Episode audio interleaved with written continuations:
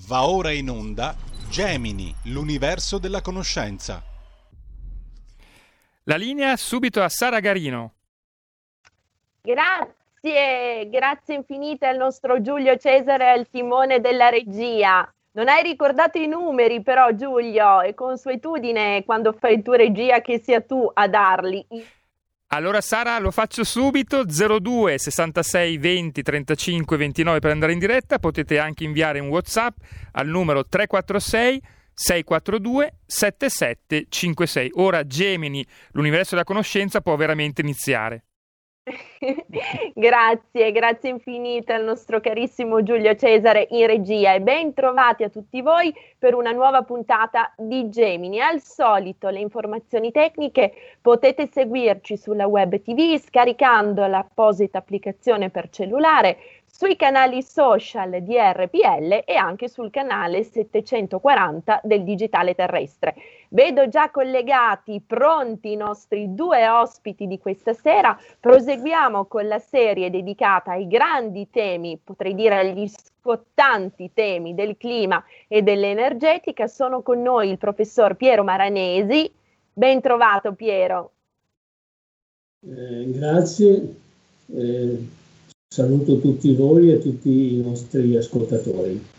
Grazie, grazie di cuore Piero e vedo anche collegato con uno sfondo al solito spaziale, aggettivo a cui sono particolarmente legata, il nostro professor Gianluca Alimonti. L'altra volta con le mimose ex post questa volta con un'immagine più in sintonia con i temi di Gemini. ma sì, direi spaziale, ma anche terrestre, no? che si vede questo globo sullo sfondo. Eh, ciao Sara e un saluto a tutti gli ascoltatori. Ecco, ben trovato anche a te Gianluca. Gianluca, cominciamo proprio da te. Prima di proseguire con la disamina di quel paper di Lomborg che abbiamo cominciato a presentare ai nostri ascoltatori nel corso dell'ultima puntata di Gemini, da che cosa vogliamo partire per fare un quadro per l'appunto introduttivo? Sì, perché volta, l'ultima volta che ci siamo sentiti avevamo accennato anche alla presentazione dei dati, quanto sia importante basare sempre le proprie riflessioni innanzitutto osservando i dati. Uh-huh. E eh, se mi permetti, vediamo se riesco a condividere Vediamo, eh. Ottimo. Adesso vediamo se riesco anche a ingrandire. Ok? Vediamo. Perfetto. Ok. Allora, eh, ho trovato un esempio un po' particolare, diciamo, di presentazione e interpretazione dei dati in queste, in, proprio in questi giorni, una cosa molto recente. Ed era questo di cui volevo parlare. Questo è un uh, recente rapporto della FAO, quindi ancora una mm. volta stiamo parlando di un'importante organizzazione internazionale. Eh, qui trovate come al solito tutte, tutte, tutti i riferimenti e comunque poi questi saranno, quando, quando ti man- avrai lucidi da mettere a disposizione degli ascoltatori, diciamo, forse magari adesso non si leggono benissimo, però saranno molto chiari. Eh, allora, e, qui mostrano questo grafico eh, che in maniera un po' originale, diciamo, è mostrato con, con gli assi invertiti, diciamo così. Questo uh-huh. grafico vuole mostrare il numero di eh, eventi estremi divisi per categorie, cioè a seconda dell'evento estremo di cui stiamo parlando, in funzione degli anni Normalmente si vede il tempo nell'asse orizzontale, ecco, qui invece è stato messo nell'asse verticale, ma di questo parleremo dopo. E il commento che viene fatto su, eh, su, su questo grafico, è, io l'ho riportato in testo originale, però poi mi sono permesso di mettere una traduzione un, un po' sintetica sotto. Allora, questo è quello che viene detto. In un decennio di esacerbati disastri, calore globale eccezionale, ghiaccio e innalzamento del livello del mare, l'umanità e la nostra sicurezza alimentare, perché la FAO eh, tipicamente si occupa di questo, affrontano una serie di pericoli nuovi e senza precedenti, come mega incendi, eventi meteorologici estremi, sciami di locuste del deserto di dimensioni mai viste prima. Cioè, eh, oserei dire che è una descrizione biblica dei disastri che stanno avvenendo. E alla fine si conclude dicendo che l'ultimo decennio, dal 2010 al 2019, è stato il decennio più turbolento per disastri, e nessuna tregua è in vista per, per i successivi anni. Ah, affermazione decisamente allarmante sulla base di questo grafico. Ora, facciamo un'operazione, se mi riesce, eccola qua. Cioè, giriamo questo grafico. Mm. Cioè, lo mostriamo come normalmente si vede con l'asse del tempo sull'asse dell'orizzontale e adesso si legge sulla sinistra, oppure se, se vogliamo sull'asse verticale, il numero di eventi a seconda degli anni. Mm-hmm. Ora, mi scuso che non si leggono bene gli anni, comunque diciamo qua dove si ha il picco del massimo numero di eventi è attorno al 2000 e qua al 2019 è ba- finito a destra. Okay? Anche qui potete eh, trovare il, il, riferimento di dove si può trovare questo grafico semplicemente girato. Eh, mm. allora, la prima considerazione che si può fare è che insomma, negli ultimi vent'anni si vede chiaramente una diminuzione di questi eventi estremi, ma addirittura una diminuzione che in questi anni è il 50% in meno di quello che si era nel, nel 2000. Mm-hmm.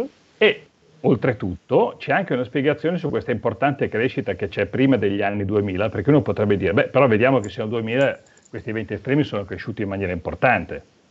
Sì, ma in realtà sono cresciuti in maniera importante, ma come ci dice il CIRED, che è eh, diciamo, è quell'istituzione internazionale che raccoglie questo database, dove si, si, raccolgono quindi tutti questi numeri di eventi estremi, ci dice che giustificare la tendenza al rialzo del verificarsi di questi tipi di catastrofi, essenzialmente attraverso il cambiamento climatico, sarebbe fuorviante.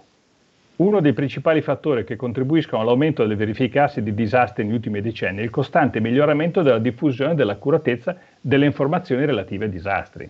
Cioè, come abbiamo avuto modo di parlare in precedenza, quello che viene chiamato un miglior reporting.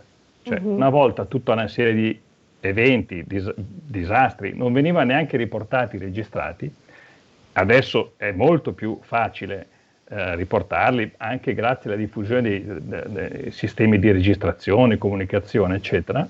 Per cui ci viene detto che guardate che la crescita che vedete importante sulla sinistra alla, alla fine del XX secolo è essenzialmente dovuta a miglior reporting.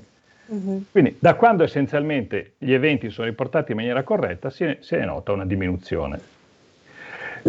Finisco questa, questa, questa, crescita così veloce è dovuta al fatto che gli eventi estremi si monitorino meglio, quindi disponendo di strumentazione in grado di rilevarli tutti o comunque di rilevarne una maggiore quantità, è sintomatico che il numero di eventi estremi per costruzione salga. Certamente, ma, ma la cosa, non saprei se dire assurdo, diciamo per me inspiegabile, è come mm. sulla base di questi dati, il, e lo riporto qua, la FAO si possa fare in commenti del tipo l'umanità, la nostra sicurezza, affronta una serie di pericoli nuovi senza precedenti e l'ultimo decennio è il peggiore mai visto, cioè i dati dicono altro. Esatto. E, e poi fi, finisco, eh, altro commento della FAO, sempre sullo stesso report, in nessun altro momento della storia l'agricoltura ha dovuto affrontare una tale serie di rischi familiari e sconosciuti, interagendo in un modo iperconnesso in un paesaggio in rapida evoluzione. E l'agricoltura continua ad assorbire una quota sproporzionata dei danni delle perdite provocati dai disastri, la loro crescente frequenza e intensità, insieme alla natura sistemica del rischio, stanno sconvolgendo la vita delle persone, devastando i mezzi di sussistenza e mettendo a repentaglio il nostro intero sistema alimentare. Sulla destra riporto un grafico di cui riporto anche la fonte, ma essenzialmente sono dati di produzione dei cereali eh, a livello mondiale, quindi che vengono, se vogliamo, dal database della FAO stessa, mm-hmm. beh, onestamente oserei dire che descrivono tutta un'altra situazione. Esattamente come nel plot di prima. Esattamente come nel grafico di prima. Eh, e, e, qui secondo me si va oltre, cioè quando ci sono dei dati che offrono un'ambigua interpretazione, uno dovrebbe riconoscere la difficoltà interpretativa e, e limitare le proprie considerazioni. Ma di fronte a dati che ci mostrano altro, cioè qui ci mostra chiaramente la, la produzione cerealicola come sta aumentando, prima come i disastri stavano diminuendo, cioè eh, riuscire a dare delle conclusioni totalmente divergenti rispetto ai dati e fortemente fuorvianti, io non so come si, si riesca a fare, però questo è ciò che mi ha detto e sicuramente i mezzi di informazione non vanno ad analizzare i dati, le origini database, riportano le conclusioni scritti in questi report. E quindi ah. si alimenta ulteriormente sempre questa sempre più diffusa convinzione che il clima stia impazzendo. Mm-hmm. Senza, senza, considerare il fatto come ci stai mostrando tu con questa slide, come ci hai fatto vedere anche con la slide precedente, che basta dare un'occhiatina, davvero uno sguardo fugace e rapido con un minimo di spirito critico, anzi, anche senza avere chissà quali nozioni pregresse di fisica per, eh, come dire, porsi due domande e farsi sorgere il dubbio che le cose effettivamente non stiano come ci, com, come ci vengono in continuazione propalate. Sì, sì, assolutamente. E proprio questo sito che riporto, Our World in Data, eh, semplicissimo da, da, da, da girare, da, vedere diversi grafici, riportano in maniera sintetica molte informazioni interessanti. Sì, sì, ma come dici te, cioè, basta fare un, un, minimo di guardarsi in giro, non so, quello che una volta veniva detto, ma uh, fa bella luce. Eh, cioè, osservare e osservare. delle domande. Sì. Senza prendere per buono tutto quello che ci viene riversato addosso Piero, e io ribadisco, subito... scusa Sara, eh, Prego, io ribadisco, non prendete per buono neanche quello che vi sto dicendo io. Quindi andate, guardate, cercate, trovate e scovate i dati. Bravo, questo sì che è un messaggio veramente scientifico. Complimenti Gianluca. Piero, ti chiamo in causa, domanda tranchant. Perché? Perché questa mistificazione? Anche da parte di organismi autorevoli, eh, come ci ha rappresentato Gianluca, sì. che pur disponendo delle evidenze concrete rivoltano sostanzialmente la realtà presentandola in modo assolutamente antipodale. Ma io prenderei spunto da un, un libro di Luc Ferry, che è uno dei filosofi più influenti in Francia, che eh, tra l'altro esce in questi giorni, questo libro, e spero possa rendersi disponibile anche in Italia. Luc Ferry sostanzialmente ha individuato sette diverse te- tipologie di ecologisti e eh, la prima mm. categoria che lui identifica la chiama effrontist, cioè crollisti o collassologi, eh, praticamente coloro che invocano interventi pubblici eh, massicci per invertire una, una, una, tendenza che loro interpretano come eh, catastrofica. E questi, diciamo, eh, crollisti mh, trovano in, molte parti del mondo, anche da noi, in, eh, in, in Greta Thunberg, una eh, rappresentanza mediatica senza tenere conto che la stessa probabilmente avrebbe più bisogno di eh, frequentare le scuole dell'obbligo mm-hmm. piuttosto che di eh, esprimere eh, posizioni che eh, non hanno fondamento scientifico molto spesso eh, ma è, è pur vero che questa stessa persona ha trovato eh, riscontri e eh, enfatizzazioni anche mediatiche, pubbliche, politiche eh, presso diciamo, rappresentanti di altissimo livello delle opinioni pubbliche, soprattutto europee. E allora non, non meraviglia che determinate eh, strutture che in qualche modo poi dai politici e dai poteri costituiti dipendono, eh, sposino diciamo, queste tesi eh, insussistenti e, eh, e generino naturalmente una meraviglia maggiore di quella che possono suscitare dei singoli eh, che magari in buona fede esprimono queste, queste opinioni. Mm-hmm. Io, io... Quindi, quindi, Piero, scusa se ti interrompo, anche in questo caso per mutuare un'espressione fisica c'è una propagazione degli errori, no? a ciascun passaggio, a ciascun passaggio di informazione o di disinformazione si amplifica quello che è il messaggio iniziale fallace, trasmutandolo in tutta una serie, come dire, di rivoli che allontanano sempre di più l'opinione pubblica da quello che in realtà dovrebbe essere veicolato e conosciuto, cioè quello che dicono le evidenze sperimentali. In effetti si finisce per creare un, un feedback positivo per cui diciamo, l'opinione pubblica viene influenzata da queste cose e in qualche modo poi finisce per pretenderle e apprezzare chi più le spara. E, eh, il, è, un, è, un, tipico diciamo, fenomeno reattivo di, funzione positiva, una, un feedback che peraltro andrebbe per altri versi approfondito, soprattutto quando si indagano i fenomeni naturali, laddove eh, la, la, la, reazione naturale, questo feedback, eh, agisce, è determinante in, deter- in, molte situazioni e richiede che chi se ne occupi conosca eh, le teorie scientifiche che sono la base di questi, ehm, di questi fenomeni e di questi aspetti matematici. Diciamo. Certo, certo.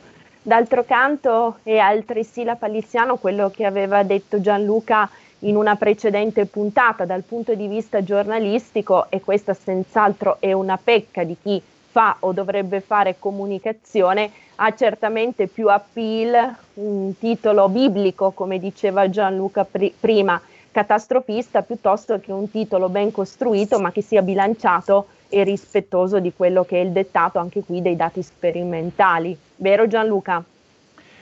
Eh, io penso di sì, giornalista non sono, eh, però quello che osservo è che normalmente attira molto più l'attenzione una notizia magari esageratamente drammatica piuttosto che riportare eh, con più equilibrio i dati. Questo penso che sia abbastanza palese a, tutto, a tutti. Certo. Certo. Hai altri esempi, Gianluca, di questa mistificazione, chiamiamola così? Ma in questa diciamo serie di slide. Per, per, questa sera mi sembra sufficiente. Abbiamo parlato in passato, questo è un esempio talmente grosso e lampante che stasera no, no, non esagererei. Se sei d'accordo, al... diciamo, ci sono poi, eh, possiamo tornare a, a, completare il discorso di parlare della, dello scritto di Lomborg di cui abbiamo parlato l'ultima volta. Torniamo al paper. Allora torniamo, torniamo al paper. Torniamo al paper, ricordo, richiamo un attimo, questo è, il, è l'articolo di Lomborg di cui, stiamo, di cui, stiamo, parlando, di cui abbiamo iniziato diciamo, a, a scorrere lucidi eh, le varie figure la volta scorsa, richiamo solo questo, che era un concetto importante che è stato presentato nella, nella, eh, nel lavoro di Lomborg ed è la rinormalizzazione dei dati quando li presentiamo. Cioè il discorso era uh, un uragano che colpisce, un ciclone che colpisce la costa della Florida nel 1925 a parità di potenza devastante, distruttiva, sicuramente eh, nel 2017 con tutti questi edifici che sono stati costruiti farebbe molto più danno a parità di potenza, quindi a parità di importanza di, di, di, questi uragani, di numero di uragani che possono colpire la costa, quando uno vuole andare a fare dei confronti in danni economici o anche in, in danni umani, eh, deve considerare che ciò che era distruttibile, diciamo così, danneggiabile, era molto meno un secolo fa di quello che c'è adesso. Questo è un concetto in generale e anche visto che si parla per esempio di incendi, un paio di mesi fa si è parlato molto anche di incendi sulla costa californiana, eccetera, Ecco, qui ancora una volta vediamo quelli che sono, uh, questo che è l'andamento di eh, incendi eh, degli Stati Uniti, stiamo parlando degli Stati Uniti, ancora una volta non perché ci piaccia quella parte, ma perché spesso si trovano delle date, delle serie storiche più affidabili che tornano, risalgono più indietro nel tempo. Eh, quindi dall'inizio del XX secolo ad oggi vediamo come eh, l'area bruciata da incendi fuori controllo sia decisamente diminuita eh, nel corso del XX secolo e anche coerentemente sino a, ai, nostri, ai, nostri, giorni. Peraltro questo è anche eh, abbastanza coerente, ecco, butto lì un altro accenno, molte volte mm-hmm. si sente dire di eh, aridità, che non piove più, ecco, sulla destra è riportato un, eh, un indice di eh, precipitazione standardizzato che ci dà in qualche modo una misura della, uh, qui dice uh, meteorological drought, aridità meteorologica, uh, e, e, si vede come dal 1900 ad oggi questo stia andando migliorando, okay? quindi non, uh-huh. non peggiorando. Okay?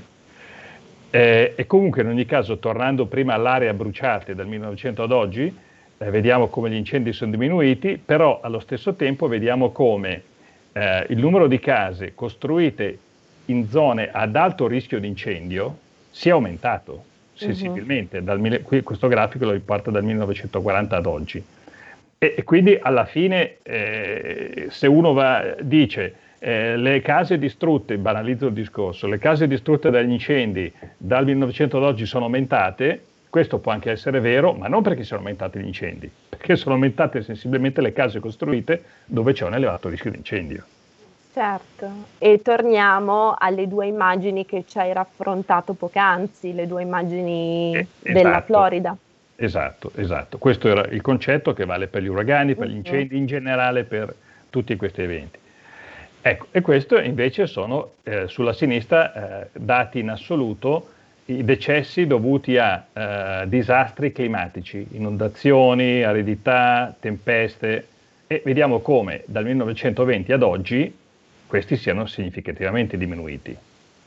Uh-huh. Ancora una volta, l'abbiamo già intravisto questo grafico una volta, attenzione, non vuol dire che i disastri climatici siano diminuiti, come potrebbe essere facile portare, essere portato a concludere. Non è questo il discorso, che abbiamo imparato a difenderci meglio, ad essere avvertiti per tempo e quindi certo. poterci proteggere. Okay? E invece questo ancora sulla destra un, grafico, un grafico normalizzato, cioè percentualmente eh, eh, qual è la percentuale del, del, uh, del, prodotto domestico lordo, cioè del PIL, del, eh, distrutto, danneggiato dai eh, disastri eh, climatici, ancora dal, questo negli ultimi 30 anni, dal 1990 ad oggi, e, quindi, i, i, e si vede come questo vada a diminuire. Quindi certo. questo è un dato normalizzato. Ok? Certo. Guarda Gianluca, sei stato più che puntuale, tempismo perfetto, mi segnalano dalla regia che siamo arrivati al termine del primo blocco, quindi lancio un minuto di pausa pubblicitaria e ci ritroviamo qui subito dopo. Da oggi la tua radio è ascoltabile anche con la televisione in digitale. Sul telecomando della televisione digitale o del tuo ricevitore digitale puoi scegliere se vedere la TV o ascoltare la radio. Risintonizza i canali radio e troverai anche RPL, canale 740. La tua radio. Porta con te ovunque RPL la tua radio. Scarica l'applicazione per smartphone o tablet dal tuo store o dal sito radiorpl.it. Cosa aspetti?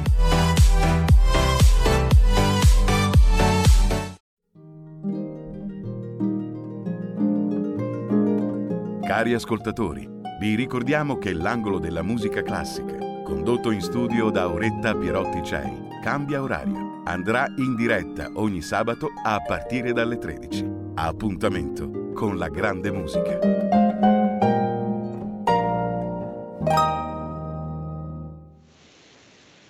Rieccoci, rieccoci, grazie ancora al nostro Giulio Cesare in regia, ben trovati per il secondo blocco di Alto Mare, ben trovati soprattutto ai professori Piero Maranesi e Gianluca Alimonti.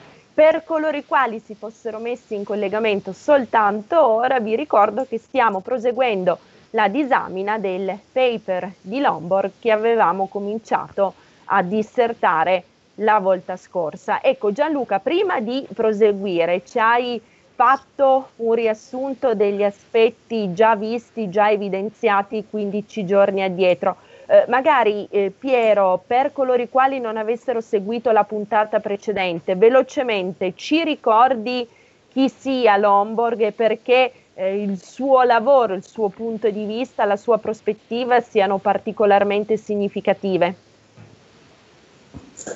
Ma sì, la, la volta scorsa abbiamo eh, sottolineato come fortunatamente si può notare anche un, un certo eh, movimento dei, dei, media o di taluni di essi verso una, eh, la ricerca di una maggiore eh, obiettività ehm, riguardo le problematiche climatiche e quindi un eh, più frequente riferimento a personaggi che eh, sostengono eh, tesi, eh, non dico in contraddizione per partito preso con eh, le tesi più eh, popolari del momento, ma ehm,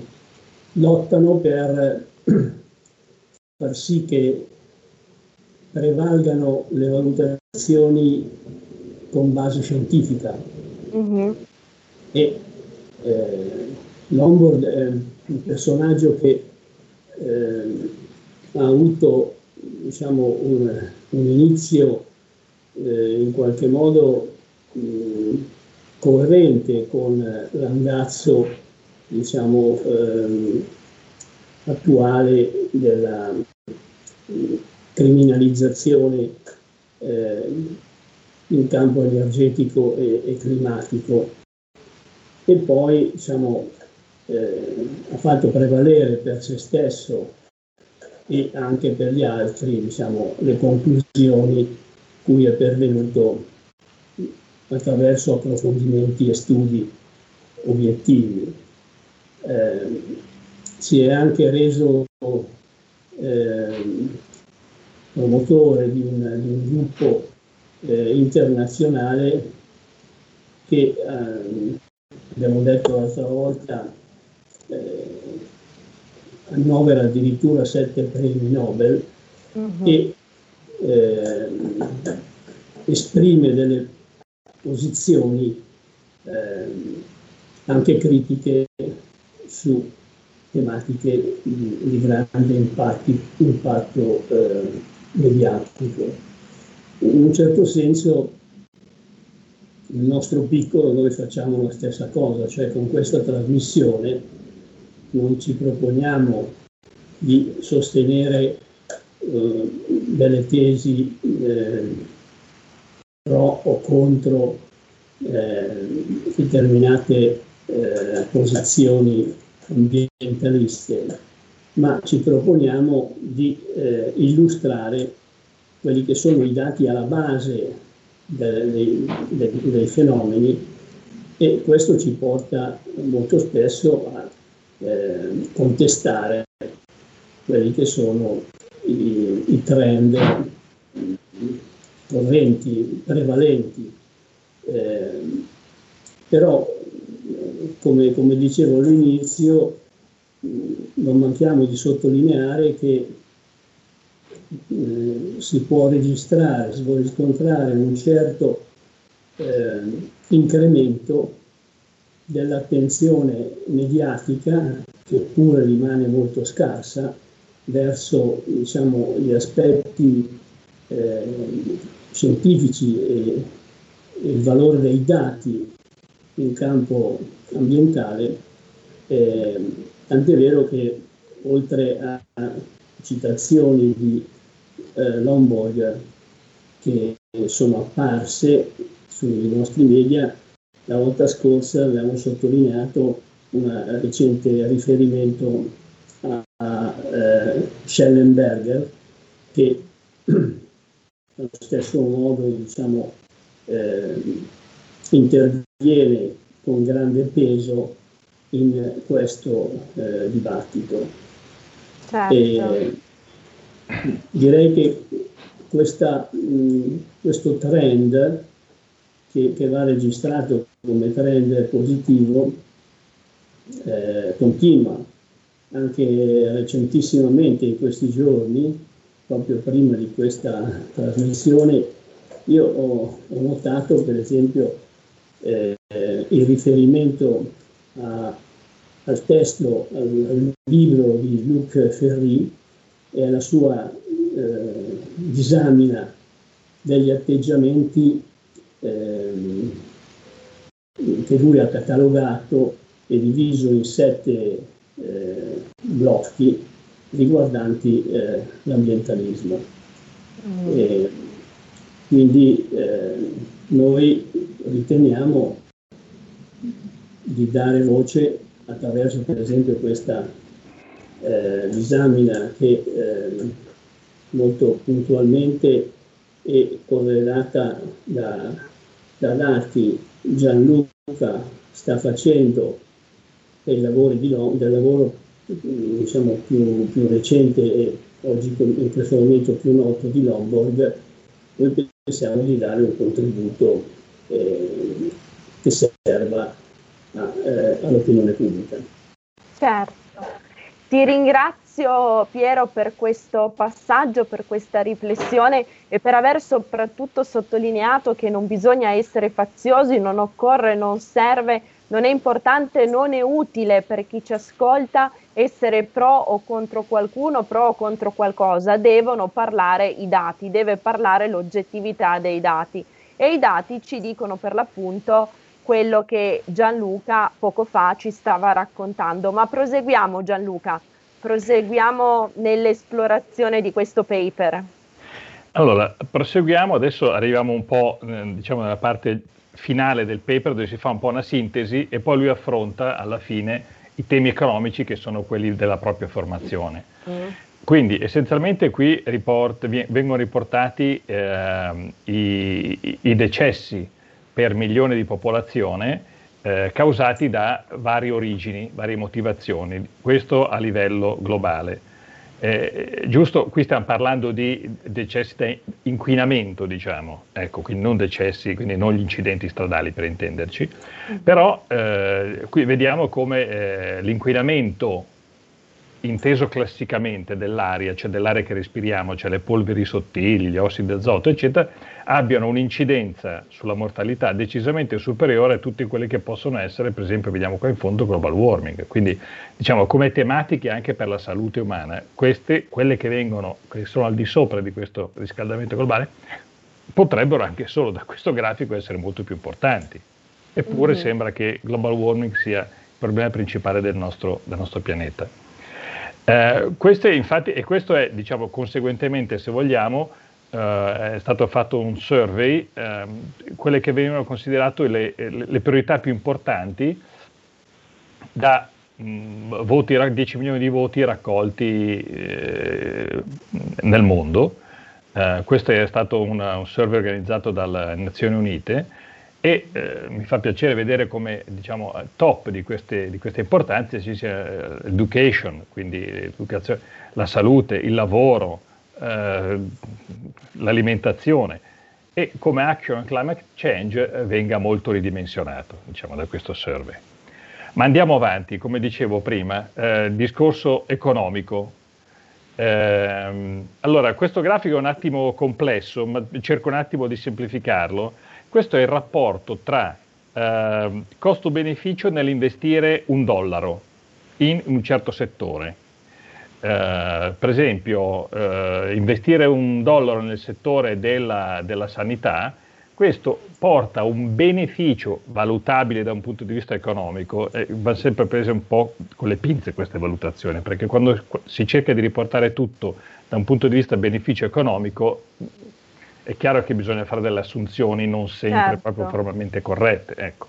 Però comunque, ehm, diciamo, le barre più lunghe su questo grafico indicano un maggior beneficio economico a parità di dollari investiti nei vari settori, quindi commercio, salute, biodiversità, eccetera, eccetera. Beh, vediamo come, qui viene i due, due gradi target, eh, come i, i, i, gli investimenti, diciamo, nel cercare di mantenere il riscaldamento planetario al di sotto dei 2 gradi centigradi, cioè essenzialmente ridurre le emissioni di energia carbonica, siano da un punto di vista economico quelle dove addirittura c'è un ritorno economico inferiore alla, all'investimento.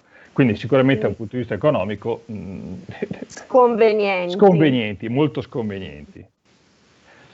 E questo un ultimo grafico, poi eh, arrivo a quello dopo, sì esatto, che sono le, le, le, un po' le conclusioni su tutte queste valutazioni. Uh-huh. Eh, questo vuol mostrare ehm, le milioni di persone eh, affette da eh, inondazioni causate dall'aumento del livello del mare da qua alla fine del secolo, ok? Ehm, nello scenario eh, peggiore, cioè mi, mi ricordo semplicemente la, eh, la, volta scorsa erano stati introdotti all'inizio del, del, del, eh, dell'articolo due scenari diciamo estremi, no?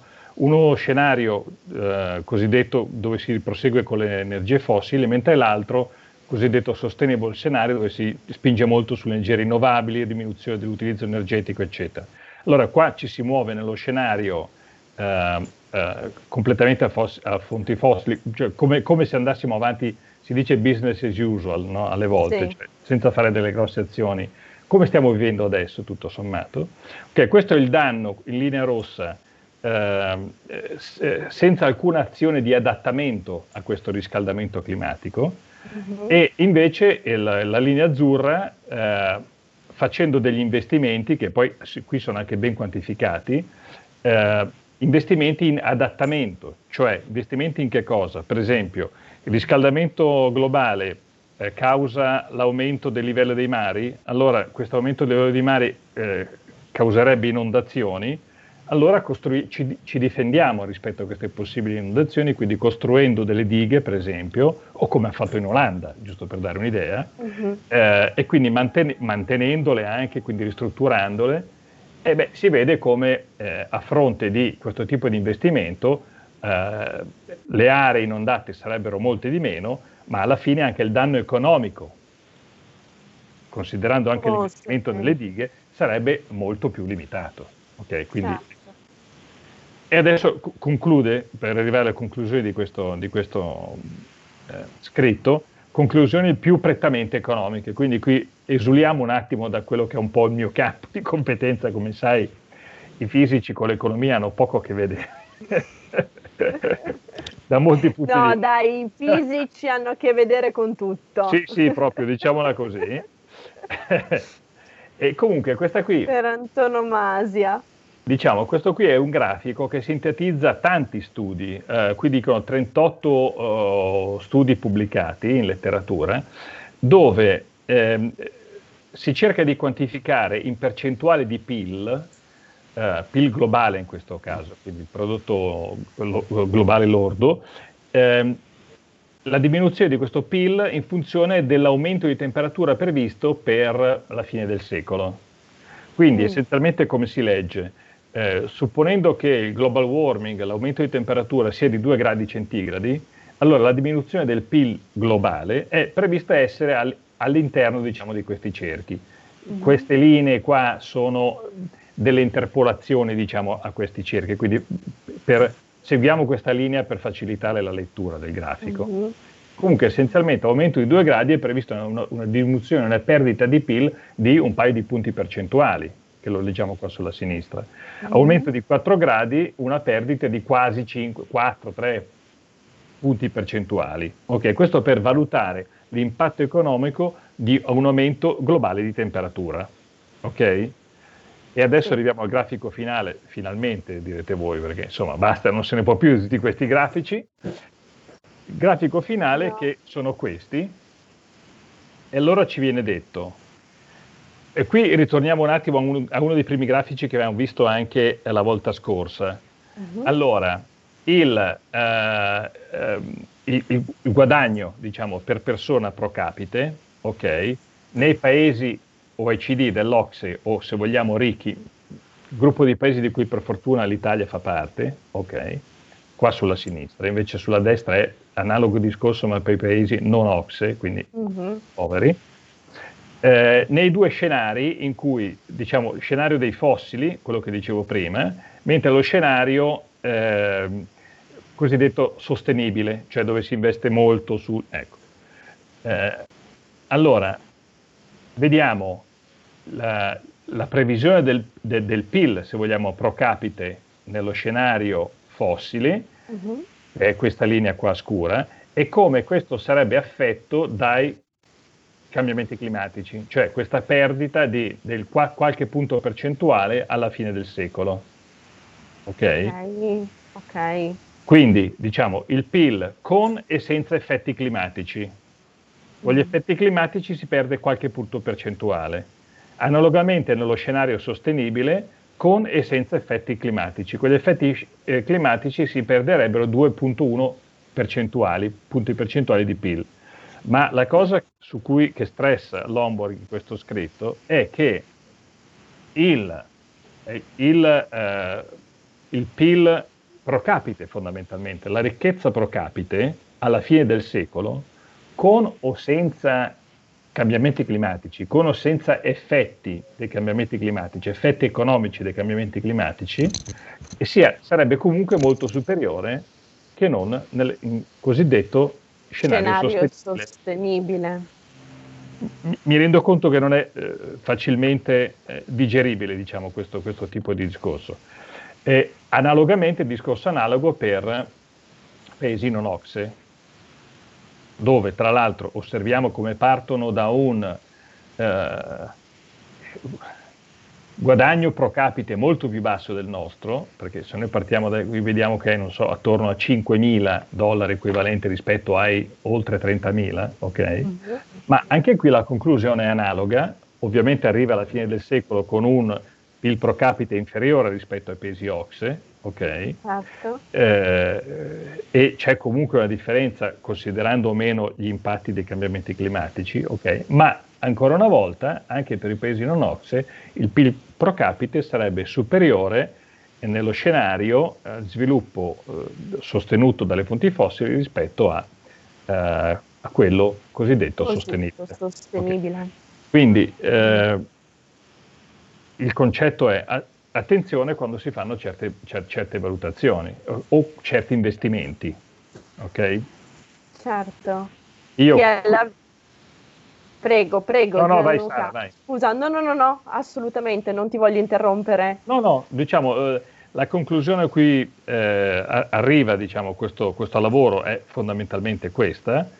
Eh, il lavoro è, è, è, un papero di, adesso non mi ricordo, quasi una quarantina di pag- pagine dove passa tutta anche eh, una letteratura sui vari argomenti specifici, ne, ne fa una sintesi eh, interessante e direi anche leggibile. Assolutamente, poi narrativamente molto affascinante, no? proprio per il fatto di coniugare in maniera molto poliedrica tutti questi, ambie- tutti, tutti questi temi e tutte queste, queste, riflessioni e queste tematiche che sono assolutamente complementari, no? poi alla fine fra loro e concorrono a disegnare un quadro completo. Gianluca, ecco, grazie mi permetto solo di sottolineare ancora una cosa, cioè che sin quando eh, vengono presi e vengono presentati dati di osservazioni eh, hanno un certo valore, un certo peso. Quando poi si comincia a fare una traduzione di impatti economici e, e questi vengono proiettati da qua a 80 anni, eh, ecco, attenzione, questi sono modelli. Uh-huh. Quelli, questo passa attraverso modelli, assunzioni e previsioni e quindi l'incertezza è tutto un altro discorso. Quindi eh, ribadisco una cosa di cui abbiamo avuto diverse volte modo di parlare. Un conto è osservare i dati, quindi graficare i dati, vedere che cosa ci dicono. Un altro è fare le previsioni, i modelli e le assunzioni da qui a, a 100 anni. Hanno certo. pesi e importanze diverse.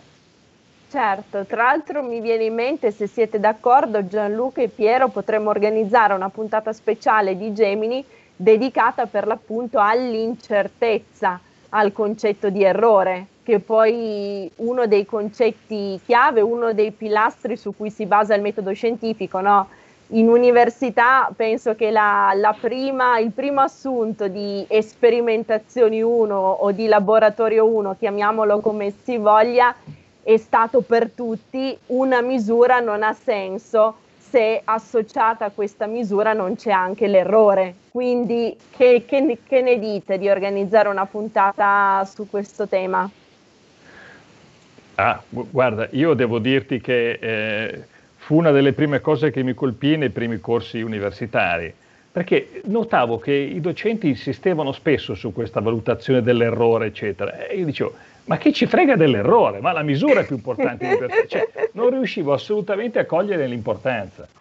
Eh, e, e, invece, come dici te, è fondamentale. Cioè, una misura senza eh, l'errore associato è una misura che ha poco senso. Perché certo. non riesco a pesarne l'importanza, la validità. Infatti, non riesco a capire quanto questa misura sia significativa e quindi in grado di fornirmi un'informazione poi per l'appunto significativa no? e cogente rispetto all'argomento che sto osservando, di cui mi sto occupando.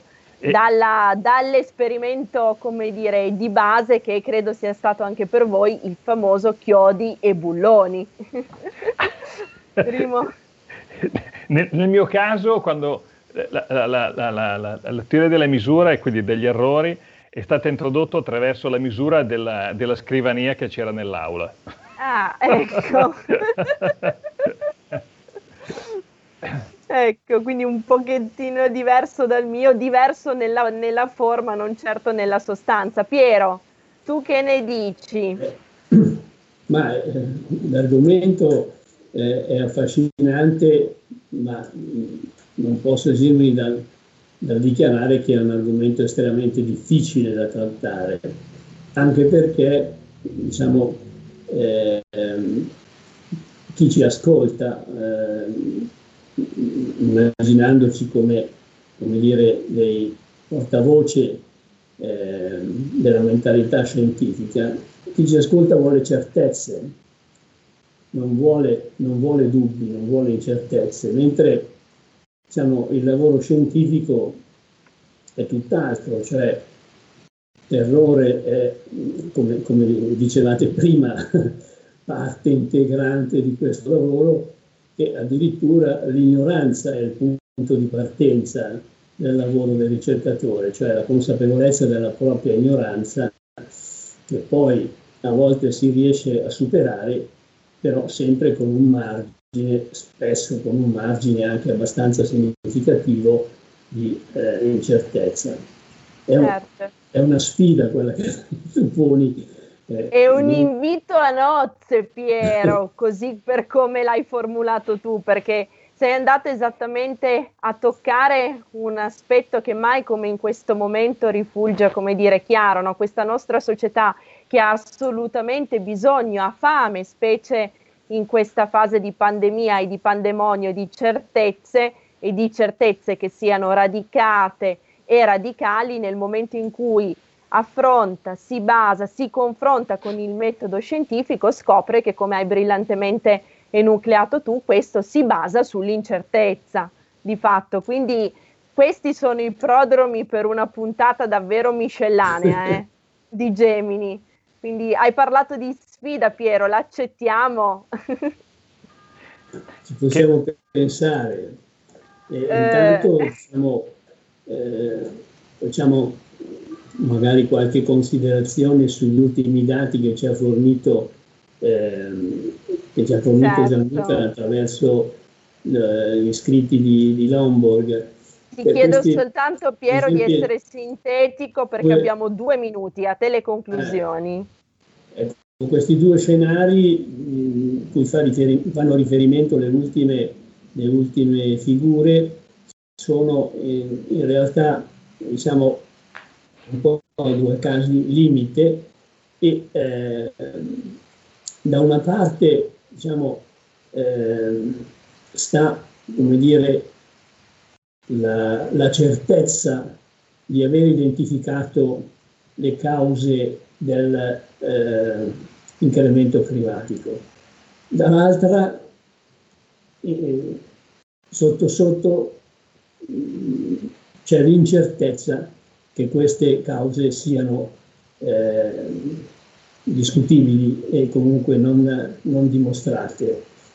Allora tanto vale a maggior ragione diciamo, eh, lasciare alla natura che la natura faccia il suo corso e intervenire con ciò che invece la tecnologia ci, ci consente, eh, evitando appunto di sfidare la natura su ambiti eh, in cui eh, le sconfitte potrebbero essere scontate.